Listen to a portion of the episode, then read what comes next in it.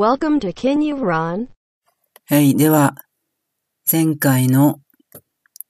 復習ということで、やります。えー、セルフチェック課題ですね。えー、まあ、小テストではないので、えー、これから復習していただければ、復習していただければいいんですけれども、えー、今回はちょっと、問題の出し方をちょっと思考を変えました。まあ、ちょっと難しかったかもしれませんけれども、えー、よっつ選択肢があって、えー、語文は何個あるか答えてくださいってことですね。まあ、正しい文か誤った文がひとつだけあって、それを答えなさいってなると、結構消去法とか、まあなんとなく分かってしまうので、まあ今回こういう形にしました。じゃあ一つ一つ選択肢を見ていきます。えー、あですね。日本や欧米先進国では、リーマンショックまで中央銀行が準備率操作を政策手段として利用する頻度が低下する傾向にあったが、リーマンショックを日本以外の欧米先進国で盛んに用いられるようになっている。これは×ですね。語文となります。まあ、日本、日本風の、こう、いやらしい、えー、ペーパーテストの問題なんですが、全部が間違ってないわけですね。前半は合ってるわけですね。えー、せんきゅうひゃくきゅうじゅうねんだいからリーマンショックまでは、まあ、確かに日本と欧米先進国で、えー、中央銀行が、えー、準備率操作はもう政策手段として使わないっていう方向性は、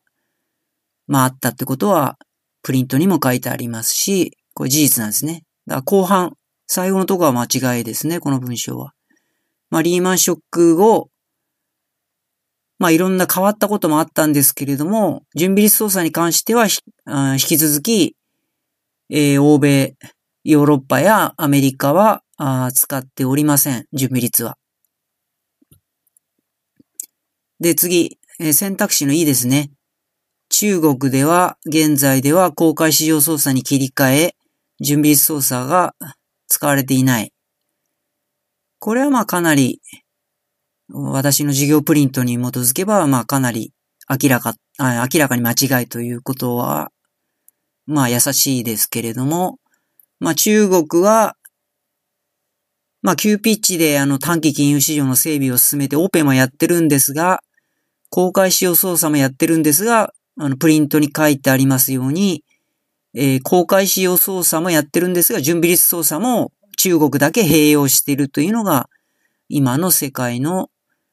大きな経済の現状です。まあニュース見てると結構準あの中国が準備率うん下げたとかニュース出てきますので、ぜひ見てみてください。だから E も×ですね。だからとりあえずにこ。間違いです。うですね。えー、選択肢、選択肢のうですね。えー、にせんはちねんのリーマンショック後、コール市場では有担保取引が無担保取引を上回ったため、えー、これも、まあ日本風の紛らわしい、あれなんですけれども、ここまで合ってるわけですね。えー、っと、これは、あの、総合問題になりますけれども、えー、コール市場のところでやったように、短期金融市場のいっかいめでやったように、えー、まあ、ずっと、リーマンショックまで無担保取引、もう大丈夫だってことで、コストが安い無担保取引の方が、えー、多かったんですけれども、えー、リーマンショックで、まあ、金融不安ってことになりましたので、にわかに有担保取引が復活してきたという、この前半は正しいです。しかし、えー、日銀が政策金利を、えー、有担保翌日ものコールレートへと変更したという事実はありません。あくまで、えー、日銀が参照している、えー、政策金利は無担保ですね。日銀が参考にしている基準、基準金利は無担保翌日ものコールレートということは、えー、リーマンショックでも変わっておりません。ですので、うも×ということで、えー、×の数はさんこということになります。で、A ですね。絵はちょ、ちょっとまあヒントも出したんですけれども、まあプリントに直接載ってないんですけど、まあ思考問題という、まあ総合問題ということで、えー、まあ読み、選択文を読みますと、せんきゅうひゃくはちじゅうねんだいの末期からせんきゅうひゃくきゅうじゅうねんだいの初頭、日本銀行はバブル景気の過熱を抑えるため、肯定歩合を非常に高くまで上げたということですが、これは何を聞きたいかというと、まあ日本が最後にですね、好景気であった、このさんじゅうねんかんで、最後に好景気となった、まあバブル景気の時期ですね。の時、当然金融政策としては、あの引き締め政策を行うわけですね。つまり日本はさんじゅうねんかん、えー、好景気がないので、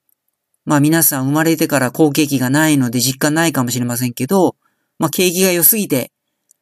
こう過熱を抑えるために金利を上げるってことは